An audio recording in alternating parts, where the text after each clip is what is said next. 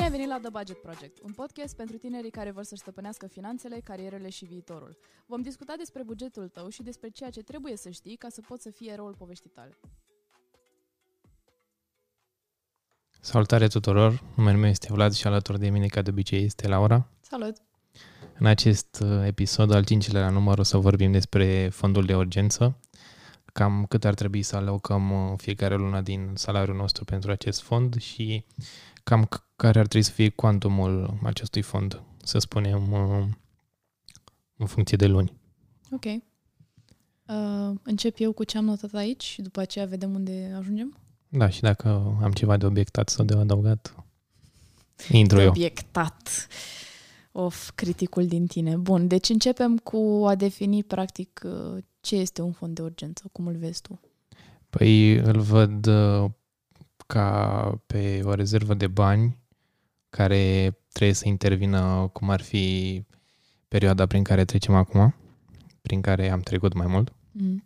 când rămâi brusc fără locul de muncă, când uh, ai o urgență medicală sau ceva neașteptat. Exact. Uh, și mi se pare că ar trebui să fie, să spunem, câțiva bani alocați care, uh, prin care poți supraviețui cum uh, ai supraviețuit și până acum când aveai un loc de muncă, cam normal ar fi șase luni, dar ca să zic cum minim așa ar fi cam de trei luni. Mm-hmm. Ok. Uh, aș mai adăuga aici că un fond de urgență e separat de economiile normale, adică eu cel puțin așa îl am, Exact. așa Ai- îl văd. Sunt niște bani la care nu umbli decât dacă chiar e ceva urgent de pe viață și de moarte. Mhm, mhm. Adică m, vorbeam cu o prietenă acum câteva săptămâni și am spunea că da, uite, eu am avut un fond de urgență, dar mi-a cerut o rudă să o împrumut cu nu știu ce și n-aveam de unde să iau din economii și am dat din fondul de urgență și i-am zis că ok, asigură-te că îi primești înapoi pentru că în fondul de urgență nu e pentru a împrumuta oameni, adică fondul de urgență e doza aia de egoism, îndrăznesc să spun, pe care trebuie să o avem toți ca să ne, să ne protejăm pe noi. Pentru că dacă eu, nu știu, fac un accident, Doamne ferește, și intru în spital și n-are cine să aibă grijă de mine, nu pot să, să fac ce. Adică să nu-mi plătesc cheltuielile, să nu-mi plătesc medicația, tratamentul și așa mai departe. Chestiile astea chiar nu, nu poți să îți iei din banii tăi ca să protejezi pe altcineva. Înțeleg că toată lumea are nevoi și unii o duc mai rău decât alții, dar un fond de urgență e fix al tău, tu cu tine. Nici măcar n-ar trebui să știe lumea. Tai în, în fondul respectiv de urgență și cât economisești pe lună și așa mai departe. Da, e practic e un fond în care tu îți adun bani când ai ajuns la, să spunem, limita dorită de tine sau consider că ai destui bani ca să supraviețuiești, cum am spus mai devreme, atunci da, poți să închizi acel fond și să uiți de el, să-l ții doar pentru, să te amintești doar atunci când ai nevoie. Mm-hmm. Asta e o opțiune. Eu, de exemplu, am un fond de urgență care ar acoperi majoritatea problemelor pe care le, le întâmpin uh, și în continuare pun în el lună de lună o anumită sumă care nu e foarte mare, că nici nu trebuie să fie, uh, dar am pentru că niciodată nu se știe ce se poate întâmpla. Bun, acum că am definit practic ce, ce ar trebui să reprezinte fondul ăsta de urgență, hai să intrăm în uh, modalități de a-l compune, de a-l crea. Păi să spunem că poți să-l compui la fel cum compui și acel fond de economii, numai că, cum ai spus și tu mai devreme, uh, putem depune o sumă mai mică, pentru că nu o să ai astfel de urgențe, să spunem, în fiecare an sau la șase luni.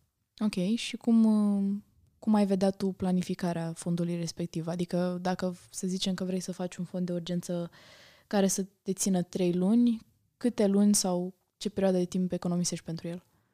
Păi, pentru un fond de trei luni, cred că aș putea să compun acel fond dintr-un salariu mediu, să spunem, cam în un an, un an jumate, să spunem.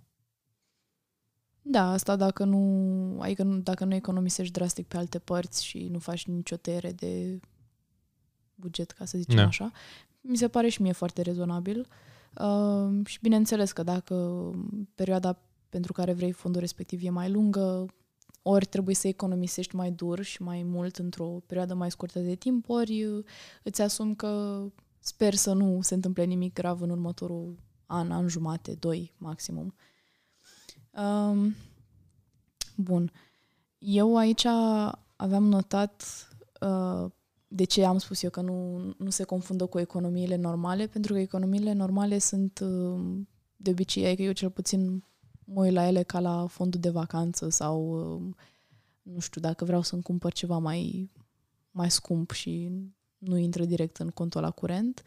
Um, și eu țin neapărat să spun tuturor celor cu care vorbesc că nu se confundă, pentru că nu știu, să zicem că din fondul de economii pot să acoperă o problemă, dar uh, nu mi s-ar părea normal ca din fondul de urgență să acoperă o excursie sau o Să împrumuți o rută, cum ai spus și tu, un prieten. Da, adică chestiile astea, știi cum e cu împrumutatul, că lumea zice, da, dar e familie și vă aveți voi, vă, vă faceți voi socotele la un moment dat și din păcate chestia asta nu se întâmplă fix din ideea că suntem confortabili unii cu alții, suntem familie, o să ne avem în orice moment, știi? Și atunci lumea uită să mai vorbească despre subiectul de ok, ți-am dat 500 de lei când mi dai înapoi sau...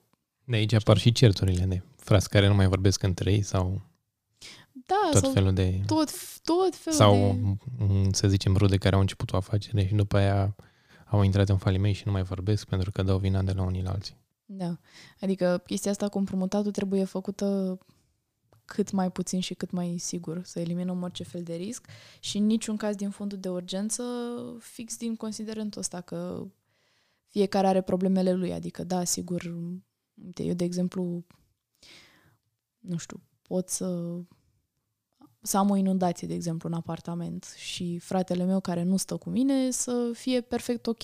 Nu m-aș simți eu bine să-i cer lui bani să-mi acopăr reparațiile dacă eu nu i-am, pentru că până la urmă pe el nu-l afectează și s-ar putea ca el să aibă alte probleme uh, care să necesite cheltuieli despre care eu să nu știu. Și atunci, nu știu, mi se pare că ține de fiecare dintre noi să ne îngrijim până la urmă, nu? Da, exact. Cel mult ai putea să îl rogi să poți să stai la el perioada cât strângi tu da. acea sumă de bancă să poți să repari uh, daunele provocate de acea inundație. Da, dar asta nu prea presupune cheltuiel, că na, mâncarea și astea le acopăr eu, adică n-ar fi o cheltuială de partea lui și în niciun caz Da, pe asta zic. Mare. Cer doar, ca să spunem, amabilitatea lui să poți sta cu el, dacă este posibil. Da. Um, Bun, hai să vorbim exact, să vedem cât ar trebui să ai într-un fond de economie, de urgență. Păi, am spus mai devreme, între 3, minim 3 luni și 6 luni, să zicem îți faci un plan, ai vedea cam uh, toate cheltuielile pe care le ai tu într-o lună și acele cheltuieli mulțești cu 3 sau cu 6, ca din acel fond să-ți acoperi toate cheltuielile necesare pentru lunile, să zicem, de apocalipsă, așa că nu ai bani, să spunem. Okay. Când nu mai muncești, pur și simplu stai. Mm-hmm. Și, practic, cum ar trebui eu să mă asigur că cheltuielile pe care le-am estimat mă și duc cât vreau să mă ducă? Adică dacă, de exemplu, eu fac calculul pe ultimele luni în care am stat acasă, n-am dat bani pe mâncare și cheltuielile mele au fost mai mult, nu știu, comenzi pe internet sau ceva absolutamente infim, cum mă asigur că estimez uh, nici prea mult, nici prea puțin. Păi, cred că ar trebui nu să te uiți pe ultimele trei luni sau ultimele șase luni, ar trebui să te uiți pe, să spunem, cu un an înainte sau pe anul respectiv, dacă este, este spre sfârșit, pentru că depinde când poate apărea acea problemă. De exemplu, dacă apare, să zicem, o problemă pe perioada iernii, automat cheltuielile pentru întreținere o să crească, nu o să mai ieși chiar așa de mult uh, din casă, dar pe de altă parte, dacă apare acea problemă vara, o să ieși mai mult din casă, o să dai mai puțin pe uh, întreținere, dar totodată probabil ai vrea să și pleci undeva vara, ca majoritatea oamenilor când pleacă în concediu. Mm-hmm. Deci depinde foarte mult de, de perioadă. Nu știu, zic să iei întotdeauna să pui rău în față și să zicem că ar apărea întotdeauna iarna și să ai peste ce ți-ai gândit tu încă 10-15%. Mm-hmm. Să fii sigur că ai putea acoperi acele cheltuieli. Ok, și eu aș mai adăuga aici că dacă am primit genul de mesaje pe Instagram că, uite, eu am venit cu tare și mie nu mi-ajunge, mi se pare nerezonabil să zic că pot să-mi fac economii. Și încerc să răspund mereu la, ok, cât de dispus ești să ai economiile respective. Adică una e să spui că vrei economii și alta este să muncești pentru a le crea. Adică cu toții ne-ar plăcea să avem în bancă niște bani în plus pe care să nu-i folosim, dar să-i avem acolo, dar depinde de noi cum vrem să ne schimbăm obiceiurile ca să economisim mai mult, um, ce suntem dispuși să facem pe lângă jobul part-time sau full-time sau așa mai departe, dacă vrem să facem freelancing ca să câștigăm mai mult. Adică mi se pare că și cu economiile și cu fondul de urgență e foarte important să te uiți întâi la obiceiuri, cum ai zis și tu, și de la obiceiurile respective să vezi, ok, ce merge acum în momentul de față, adică cât pot să pun deoparte confortabil și ce ar trebui să fac în plus pe lângă jobul meu sau, mă rog, ce fac, ca să mai câștig și să acopăr gaura respectivă. Exact, sau nu neapărat să n-aș încuraja neapărat uh, să îți iei un job în plus sau să faci o altă activitate freelancing, cum ai spus tu. Cred că pentru cei mai mulți mai ușor decât să acorzi uh, din timpul tău pentru afacere, afacere al cuiva, ai putea să schimbi obiceiurile, adică în loc să spui că mai bine muncesc patru ore în plus uh, și știu că mănânc în oraș și ai putea în loc să muncești cele patru ore să stai la tine în casă și să înveți să gătești. Și așa ai salvat niște bani și nici nu mai trebuie să muncești pentru altul. Mm-hmm. Și te-ar ajuta să, probabil și să îți dezvolți un hobby din gătit, să înveți lucruri noi și să ai pasiuni noi. Mm-hmm. Sau dacă nu e asta și, de exemplu, poți să vii să spui că, uite, eu economisesc cât de mult pot, chiar am tăiat cheltuielile necesare, nu mai cumpăr haine, nu mai ies așa de mult în oraș, dar simt că, nu știu, nu pot să-mi trăiesc viața cum trebuie doar pentru fondul ăsta de urgență și în cazul de genul ăsta spun ok, atunci găsește-ți nivelul ăla de moderație care e confortabil pentru tine. Adică, de exemplu, dacă eu aș putea să nu am să nu ies în oraș seara pentru că nu mănânc în oraș și nu mă interesează, s-ar putea ca altcineva, tu, de exemplu, să nu fii confortabil cu asta. Și atunci încearcă să vezi exact care cheltuială chiar nu se potrivește, adică nu, nu te afectează cu nimic dacă o ai sau dacă nu ai. Um, pentru că știu că acum e, mai ales în social media ce am discutat în episoadele trecute, pe scurt știi că am discutat despre cum ești forțat practic prin reclame și așa mai departe să, să cheltuiești cât mai mult pe chestii random. Și ok, vezi cheltui și dai comenzi și vezi nu știu ce, dar la finalul lunii care sunt cheltuielile care chiar ți-au adus ceva fantastic sau, nu știu, ți-au îmbunătățit viața cu 50% sau, nu știu, te schimbă cu totul. Sau îți spun zâmbetul pe buzi în fiecare zi când te trezești. Ok. Uh, nu știu exact ce ai avut în cap când ai zis chestia asta, dar ok. Uh, adică asta vreau să punctez că nu prea poți să-ți iei ceva într-o lună care să spună zâmbetul pe buzi cam în fiecare zi. La un moment dat o să te plictisești de lucrul ăla. Ah, ok. Înseamnă că am priceput-o bine. Că mă gândeam și eu, bă, ce, ce-o fi produsul ăsta miracol de te face fericit? Exact. Adică cam orice lucru te bucuri de la pe aia îl schimbi. Pune și telefonul schimb la 2 ani, cam totul schimbi. Da. Um, încă o întrebare pe care am mai primit-o de la cineva pe Instagram era dacă eu am de plătit un credit la bancă și nu am fond de urgență și nici foarte multe economii, ce ar trebui să prioritizez sau cum mă asigur că pun deoparte bani pentru toate. Și aici uh, m-am documentat un pic, că n-am vrut să dau eu părerea mea personală uh, sau numai părerea mea personală, am făcut un pic de research și am văzut că majoritatea oamenilor care fac analiză financiară și, mă rog, management financiar, recomandă să faci plata minimă la uh, credit dacă poți sau dacă chiar poți să nu plătești o lună, două, trei și să începi în schimb să creezi fondul de urgență. Justificarea fiind că, ok, da, sigur, creditul e acolo, te sperie, e de plătit, se adaugă dobânda, dar uh, dacă tu intri într-un accident sau se întâmplă ceva groaznic, băncii nu-i va păsa. Și atunci cine o să aibă grijă de tine? Și cumva sunt de acord cu părerea asta, adică să-mi spui și tu dacă ești de acord sau nu, cu părerea asta că indiferent ce bani trebuie să dai înapoi sau ce împrumuturi trebuie să plătești, tu trebuie să te asiguri că ai capacitatea fizică și psihică să le plătești. Total de acord întotdeauna dacă uh, crezi că ai luat un credit și dacă s-ar întâmpla ceva nu ai putea să acumulezi acel fond de urgență, întotdeauna să alegi să rata cea mai mică pentru acel credit. Uh-huh. Și eventual și perioada cea mai mică posibilă. Exact și dacă se poate uh, să poți să ai câteva luni grație. Da, și cred că asta am văzut și în perioada asta de pandemie când s-a când băncile au permis practic să amâne plățile.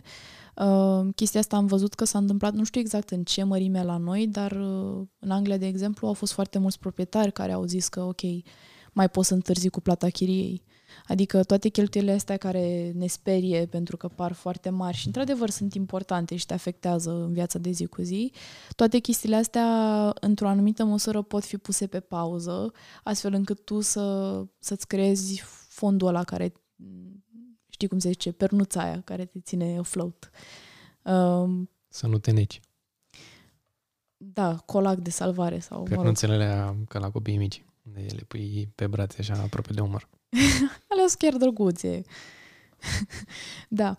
Uh, și cam asta era, adică eu aveam și o dilema asta, neavând niciodată un credit până acum, ce faci dacă ai și alte uh, cheltuieli de, de acoperit? Uh, ce am mai văzut că face lumea este să, în loc să aibă conturi de, sau, sau da, să aibă contul de economii pentru uh, pantofi, excursii, chestii, au luat o rută un pic mai radicală și au zis că ok, pentru 2 ani de zile nu o să iau vacanță și pe lângă faptul că o să muncesc, o să împart în două ce aș pune în, în contul de economii și pentru credit și în loc de economie aș pune în contul de în fondul de urgență. Ceea ce, din nou, depinde de fiecare cât de mult ar vrea să pună deoparte și cât de repede vrea să facă fondul respectiv. Uh, eu, sincer, cred că aș face o chestie de genul ăsta, adică merită să nu... Pe cât de drastic sună să nu merg în vacanță, uh, dar să mă asigur că în orice situație sunt pregătită financiar și psihică. Până la urmă, sunt sigură că ai văzut și tu cazuri de oameni unde frustrarea asta financiară sau nefericirea financiară are efecte și asupra psihicului. Da, total de acord. Plus că mulți oameni fac uh, cum ai spus tu, să nu meargă în vacanțe, mai ales uh, cei care vor casa lor și probabil nu vor să se împrumute de la bancă, vor să economisească cât mai mult și, de exemplu, 3-4 ani nu merg în vacanțe, reduc foarte mult cheltuielile ca să poată să-și uh, construiască casa visurilor lor. Mm-hmm. Bine, în situațiile astea depinde și ce vrea omul de la viață. Adică dacă tu de exemplu, am întâlnit persoane care știu că nu, nu vor niciodată să dețină o proprietate sau să-și construiască ceva al lor, știi, și ar rămâne în chirie. Și atunci, bineînțeles că balanța cheltuielor diferă. Da, asta mai e rar la noi, la români, unde majoritatea suntem cam aproape de 90% proprietari. Mai mult, vreo 93. Cam așa, nu. Deci e, bine, e ceva specific statelor este europene, adică în vest nu o să vezi niciodată așa ceva, pentru că și proprietățile sunt mult mai scumpe, și pentru că majoritatea proprietăților în zone urbane sunt date din generație în generație. Da, și pentru că în alte țări, alte continente, ei sunt obișnuiți să se mute foarte ușor și să-și schimbe foarte des jobul. Mm-hmm. Adică pentru ei nu e o problemă să-și mute jobul la 2000-3000 de km portare. Da. A, bine, acum văd că și la noi a început o, obiceiul ăsta cu schimbatul jobului odată la 5 ani, poate mai mult sau mai puțin. Uh, Um, și sincer mi se pare bine că bine, aici intrăm în altă discuție. Mi se pare mișto că și oamenii acumulează mai multe experiențe și se acomodează și cu diferite niveluri salariale, cheltuieli de serviciu, cheltuieli de acomodare, uh, nu știu, transport și ce mai e. Adică îți cunoști limitele prin schimbarea asta de job și din perspectivă financiară. Da, și înveți să te și adaptezi practic. Pentru că chiar dacă ești în aceeași țară, să spunem, firea oricui diferă de la împărțire regională la alta. Mm-hmm. Bine, cum ai spus și tu cheltuielile. Da, cheltuielile, stilul de viață, adică, de exemplu, știu sigur că eu dacă m-aș muta acum, de exemplu, nu știu, din București în Cluj, stilul meu de viață ar fi altul, cel puțin în primele șase luni, să zicem, că acolo mă interesează să mai vizitez, să mai cunosc oameni, mai ies în oraș, ă, mai plec din Cluj în alte orașe apropiate și, practic, o să am mai multe cheltuieli pe ă, acea chesti... perioadă de acomodare. Exact, exact, pe, pe găsitul locului meu, ca să zic așa.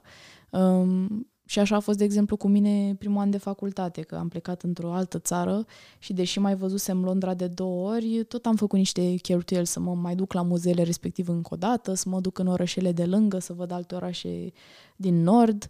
Adică cumva mi-am adaptat cheltuielile astfel încât să nu mă privesc nici de experiența aia inițială, de wow-ul acela, știi?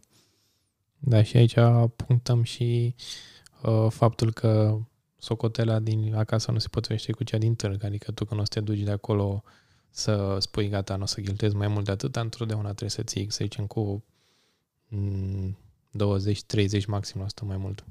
Da, mie mi se pare rezonabil procentul ăsta că n-ai de unde să știi niciodată. Adică eu am avut cheltuieli neprevăzute și pe excursii plătite total dinainte. Adică n-ai de unde să știi da, ce cum ai spus și tu, e ceva nou, nu știi cum merge treaba acolo, care sunt alte taxe care probabil nu sunt uh, incluse sau nu specifică acel operator sau acea firmă de turism. Uh-huh. Um, și cred că tot aici, la fondul de urgență și la, mă rog, cum îl creezi, intră și principiul ăla care mie îmi place la nebunie, că dacă te uiți la ceva și ești nesigur dacă să-l cumperi sau nu, gândește-te dacă ți-l permiți să-l cumperi de două ori și dacă nu, sau dacă ești eziți așa, înseamnă că într-adevăr nu ți-l permiți deloc, pentru că practic fiecare cumpărătură mai mare presupune și cheltuieli adiționale, adică dacă îmi iau o mașină o să intrăm o în... mașini, intrăm în subiectul ăsta. Da, în uh, zi tu, asigurări, casco și Revizii, TP-uri, schimburi de ulei, da. foarte multe. Da, adică niciodată să nu te uiți la chiar și un apartament, dacă vrei să mai renovezi ceva sau să cumperi decor sau să, nu știu, faci orice se poate face, în tot timpul nu cumperi uh, obiectul respectiv, cumperi un set, practic, de servicii sau de obiecte care vin cu el. Mă rog, apartamentele și casele nu le punem în categoria că poți să le cumperi de două ori, că ar fi cam greu. Da, bineînțeles, nu, adică nu, nu sunt absurdă, deși, sinceră să fiu, iarăși, luând prin comparație cu alte piețe imobiliare din Europa, stăm chiar bine la prețuri de, de apartamente, adică nu vreau să sperii pe nimeni, dar în Anglia nici măcar în Londra, așa pe exteriorul Londrei, gen pe rutele acelea de commuting, te duci o casă cu trei camere la 300 de mii de euro. Lire. Euro, lire, cam pe acolo. Sunt aproape la fel de puternice. Da, mă rog. Acolo e și alt salariu, da, totodată ai și alte cheltuieli. Mm-hmm. Da, Mereu mi s-a părut interesantă perspectiva asta, apropo, că aparent intrăm într-o grămadă de alte chestii. Real estate, cars, houses. Uh, da, nu, mi se părea interesantă perspectiva aia, că știi că se zice, da, mă, uite ce salariu au ăia din Germania, dar lumea cam uită să vadă și cheltuierile, că pe măsură, adică nu e ca și cum ei câștigă 4.000 de euro pe lună, dar cheltuielile sunt cele de la noi. Că dacă ar fi așa, atunci da, într-adevăr, ar Ne-am fi mutat absurd. toți în Germania. Ar fi Germania absurd. 2 am fi. Adică nu, nu ar exista dacă tot pe chirie ai da 150 de euro. Adică nu e, nu, nu există, nu cred că există economie de genul ăsta în lume. Um, și atunci fiecare dintre noi trebuie să se uite exact la ce, ce obiective are pe termen mediu spre lung. Că, de exemplu, dacă eu vreau să nu știu, dacă vreau să mă mut în următorii 5 ani, și sper, prevăd că nu o să am niciun accident sau vreo situație care să aibă nevoie de fondul de urgență, atunci da, sigur, ajung în momentul respectiv și pot să zic că mai au niște bani din fondul de urgență pentru a pune pentru casă. Dar asta numai și numai în momentul în care s-au împlinit acei 5 ani, am ales o casă, n-am avut niciun accident și eventual am pus fondul de urgență pe perioada respectivă într-un depozit cu dobândă sau l-am investit în acțiuni sau chestii care îmi cresc practic portofoliu. Um, dar asta din nou, gândire, o gândire pe mediu spre lung, care, din păcate, la noi nu e așa de comună. Adică mi se pare că suntem foarte pe repede înainte. Exact, foarte grăbiți așa, ne repezim la orice, adică dacă vedem că apare programul Prima Casă și putem să ne luăm un apartament, să spunem, cu până la 140.000 de euro și trebuie să dăm 15%, ne gândim, a, uite, da, 15% din 140 de mii și hai, mai mă gândesc eu și văd eu după ce fac, dar uite să pună, uh, să ia în calcul și restul de bani de la notar până face acele acte și tot felul de alte cheltuieli. Pentru că noi de obicei ne grăbim și ne repezim și pe aia spunem că România e nașpa, că ne omoară birocrația și că uh, ăștia ne au toți banii. Da, bine, asta e o perspectivă, din nou, o înțeleg, dar uh, dacă tot vorbim despre educație financiară și despre cum putem să nu preluăm noi ca tineri mentalitatea altor persoane, atunci trebuie neapărat să ne oprim și să vedem că, în primul rând, contextul nostru la nivel global este ok. Nu suntem în niciun caz o țară cu suprainflație sau cu o monedă care nu are niciun pic de putere, cum sunt, nu știu... Um, Din Venezuela. Da, nici măcar, e mai aproape de Europa. Nigeria are bagnote de 10.000 de ce-or fi având ei monedă sau cazuri, nu mai știu în ce an, a fusese Zimbabwe o monedă de un milion. Adică nu suntem deloc atât de nașpa pe cât s-ar crede că suntem. Într-adevăr, nu suntem nici aici să zicem că, bă, suntem perfecți. Că nu suntem, adică recunoaștem și noi chestia asta.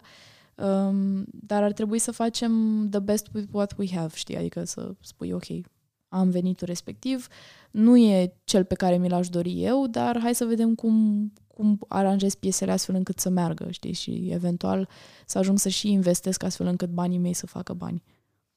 Exact. Per total, eu zic că în Europa stăm bine, adică România e o țară care poate și are de unde, doar că mi se pare mie conducerea nu prea vrea și totul stă în managerea banilor totali, că per total, cum ai spus și tu, suntem destul de ok și prin uh, oportunități și multe altele, ca să nu intrăm în subiectul cât de greu începe o afacere în America sau cât de greu e acolo să ia asigurare de viață, care aproape cât 90% nu și-o permit. Și nu e, și știi care e chestia? Că eu mă uit la articole și nu e că nu și-o permit, dar cei care și-o permit nici măcar n-au chestii basic, de genul, depinzând de furnizorul tău de asigurare, este posibil ca nici măcar un, o albire la dentist să nu intre în asigurarea ta, ceea ce este absurd din punctul meu de vedere. Adică, ok, înțeleg, nu toată lumea are uh, sistemul sanitar gratuit cum îl avem noi în mare parte. Adică la noi foarte multe chestii, medical vorbind, poți să le faci cu o trimitere de la doctorul de familie și să nu plătești direct. Că așa, oricum, indirect toată lumea plătește prin taxe și cotizații. Plus că și, și dacă nu ești angajat, poți să-ți plătești singur acea asigurare foarte ușor și mi se pare foarte decent acea sumă pe care trebuie să o dai în fiecare lună ca să fii asigurat. Da. Adică eu cred că dacă România, la nivelul de venit pe care îl avem acum, n-ar fi avut nici educație gratuită, nici sistemul sanitar gratuit, am fi fost într-adevăr foarte rău. Dar pentru că ăsta nu este cazul, haideți să vedem cum facem ok și cu salariul minim pe economie. Cum putem astfel încât să, nu știu, să punem tot în balanță. Um, iarăși, am mai primisem un mesaj de la cineva care mi-a zis îmi place foarte tare ce spui tu pe pagina asta, dar uite, eu am vârsta cu tare, am copii și am salariu minim pe economie. Și zic ok, bun, înțeleg contextul, hai să vedem cum putem lucra astfel încât să nu privezi nici copiii de ceea ce merită până la, urmă. până la urmă. Exact. Uh, și o educație și oportunitatea de a se juca activități extra și așa mai departe. Dar hai să vedem pe partea cealaltă, ta ca părinte, ce putem elimina. De exemplu, dacă îți împrumuți prietenii, stop. nu. Dacă în continuare vrei să mergi în vacanțe sau vrei chestii mai extravagante, înțeleg, este dorința normală a omului, dar cum putem face astfel încât vreo 2 ani să, să fie puse pe pauză, practic, știi? Pentru că asta e, trebuie să ai obiectivul tău pe termen lung și fericirea ta pe termen lung pe prim plan. Da, și că tot vorbeai de salariul minim în economie și toate aceste lucruri uh, și cum vorbeam în context cu alte țări din alte continente, ar trebui să ne gândim că, uite, nu e chiar așa de greu să punem ceva deoparte, având în vedere că Uh, din salariul minim de economie pe care îl avem și copiii fiind uh, sub tutela părinților și încă nu având vârsta de 18 ani, sunt asigurați din punct de vedere medical și tu ai la rândul tău o pensie pe care o să o primești după ce ajungi la pensie. Mm-hmm. Cam să zic, cheltuielile astea necesare cu sănătate, educația sunt acoperite, adică ar fi mult mai ușor să tai din alte cheltuieli care nu sunt chiar atât de necesare cum ar fi acestea. Mm-hmm. Da, adică încerc să, știi, încerc să mă, să mă exprim într-un fel în care să nu fim înțeleși greșit. Adică înțeleg nevoia de a merge în vacanță, înțeleg nevoia de a cumpăra anumite chestii, nu fizic nevoia, ci senzația de bine pe care ți-o oferă respectiva cumpărătură sau respectiva excursie, doar că uneori viața nu e perfectă și nu e roz. Și ca să nu ajungem să fie groaznică și stresantă și așa, e important să avem fondul ăla de urgență care, da, ne pune un pic pe pauză, dar ne asigură un, cât de cât stabilitatea pe viitor. Da, adică știm cum stă situația că nu toată lumea are destui bani să facă anumite lucruri sau uh, răvnește la, să zicem, bunurile altuia sau să meargă și el într-o vacanță, dar trebuie să ne gândim și să fim pozitivi că o să fie mai bine și pentru noi și tot așa mai departe și trebuie să muncim pentru acel lucru, nu să ne lăsăm uh, descurajați sau uh, să spunem că aoleu, eu nu o să ajung niciodată la nivelul ăla, o, uite ce îmi permite acum și ce își permite aproapele meu. Mm-hmm. Adică ce vreau să spun e că e bine să faci rai din tot ce ai, să ai întotdeauna o atitudine pozitivă, să vrei să evoluezi, da, nu zic că um, nu e bine să-ți dorești mai mult sau să ai mai multe pretenții, ba da, tocmai asta e motivul pentru care ne și dorim să evoluăm și să uh, deținem cât mai multe lucruri și să facem cât mai multe lucruri, să evoluăm pe cât mai multe planuri, uh, dar totodată, cum am zis și mai devreme, e bine să fii tu fericit pentru că te pot asigura că există oameni cu mult mai mulți bani ca tine, care sigur sunt uh, mai triști și mai pot să mă râzi decât uh, unii oameni care au mult mai puțin. Mm-hmm. Adică ideea asta că banii aduc fericirea e adevărat Dar te ajută jumătate. să întreții iubirea. Ajutor, salvați-mă, vă rog. Mă rog, era cu banii, n-aduc fericirea. Ah, mă rog. Um, Ideea e că, practic, nu suntem îndeajuns de fraier să spunem că banii îți cumpără fericirea, ci sunt o unealtă să te ajute să ajungi cândva la ce vrei să ajungi și în același timp lumea trebuie să știe că niciunul din oamenii ăștia bogați nu a început chiar din nimic. Adică ne place nouă să spunem că uite, eu nu pot să fac ce face Jeff Bezos pentru că nu m-am născut în America și n-am posibilități. Uh, și da, uite, el a început din nimic, dar ce uită lumea este că da, el a început dintr-un garaj, dar el a primit de la părinții lui 25.000 de dolari împrumut, care la, la cursul de acum ar fi undeva aproape de 50 de mii împrumut, ceea ce da, este da, mult. Sunt, sunt și oameni care au pornit din nimic. Fondatorul Zara. Da, depinde, că el a pornit totuși cu niște investiții imobiliare, adică, mă rog, ideea este că chit că oamenii au început din nimic sau au început cu un împrumut pe care acum refuză să-l mai recunoască uh, sau că au început din mult și au făcut și mai mult, ideea este că nu trebuie să ne lăsăm speriați de drum în sine, pentru că foarte mult din reticența asta oamenilor la economisi vine din anxietate financiară, din frica că dacă o să pun deoparte, o să mă limitez, uh, nu o să duc viața pe care o vreau nici acum, nici atunci. Și practic chestia asta te oprește din a face ceva ce obiectiv este bun, pentru că nu există un side effect rău la economisi sau la, uh, nu știu, a crea o, o, o pernuță că așa îmi place mie să zic, acel fond de urgență care, care te protejează. Adică nu există... Da, sigur, poți să spui că, uite, dacă investești bani în acțiuni, crește piața, scade piața, există risc. Sigur, înțeleg. Dar banii aia puși deoparte care să nu fie afectați mai de nimic decât de inflație, uh, trebuie să ai în orice situație. Da, un risc în orice și cum am spus și mai devreme, așa evoluăm. Și ca să evoluăm, mie mi se pare că ar trebui să învățăm să ne, uh, să spunem, ținem sub control uh, două lucruri, frica și lăcomia. Mm-hmm. Dacă reușești să ții sub control aceste lucruri, uh, o să ajungi să evoluezi și o să faci lucruri mărețe. Da, total de acord. Uh, spune-mi, te rog frumos, dacă mai ai tu vreo idee de pe fonduri de urgență sau trecem în recomandarea de săptămâna asta? Am putea să trecem, aș mai dori să adaug că dacă ai reușit să controlezi aceste două, nu știu cum să le punem, sentimente, da. ca de exemplu vrei să începi o afacere, dar ți-e frică că, aoleo, dacă nu o să meargă, sau după aia te lăcomești că nu îmi trebuie de fapt mai mulți bani pentru că vreau să fac o afacere și mai wow și tot așa. Și asta mi se pare că se aplică pentru orice în viață, dacă o iei de la început cu stungul sau zici că, aoleu, nu o să meargă, nu știu ce, nu o să evoluezi și nu o să ajungi să faci nimic. Mm-hmm. Um... Cum vorbeai și de fonduri și de astea, întotdeauna trebuie să pui piciorul în prag și să începi, uite, tot fac asta, chiar dacă încep cu puțin, chiar dacă uh, nu o se vadă imediat, contează să începi, cel mai important. Mm-hmm.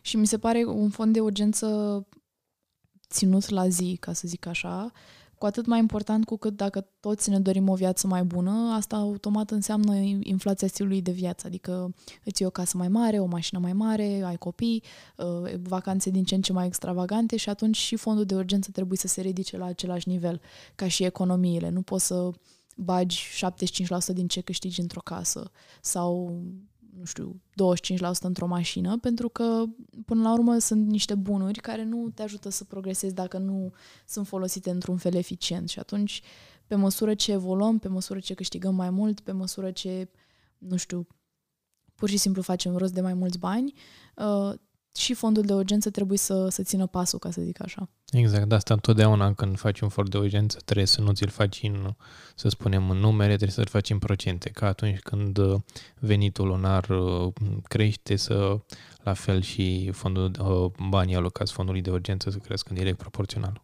Ok. De asta e cel mai bine să folosim procente. Uh-huh. Și, și eu sunt total de acord. Vrei să ne spui recomandarea de săptămâna aceasta? Uh Sincer, am uitat că era rândul meu să fac recomandarea de săptămâna asta, dar... Bun. Uh, recomandarea de săptămâna asta este un podcast care se numește Bad With Money de Gabby Dunn. O să las un link în descriere către platforma, nu știu, văd eu unde se găsește, eu îl ascult pe Google Podcasts. Um, e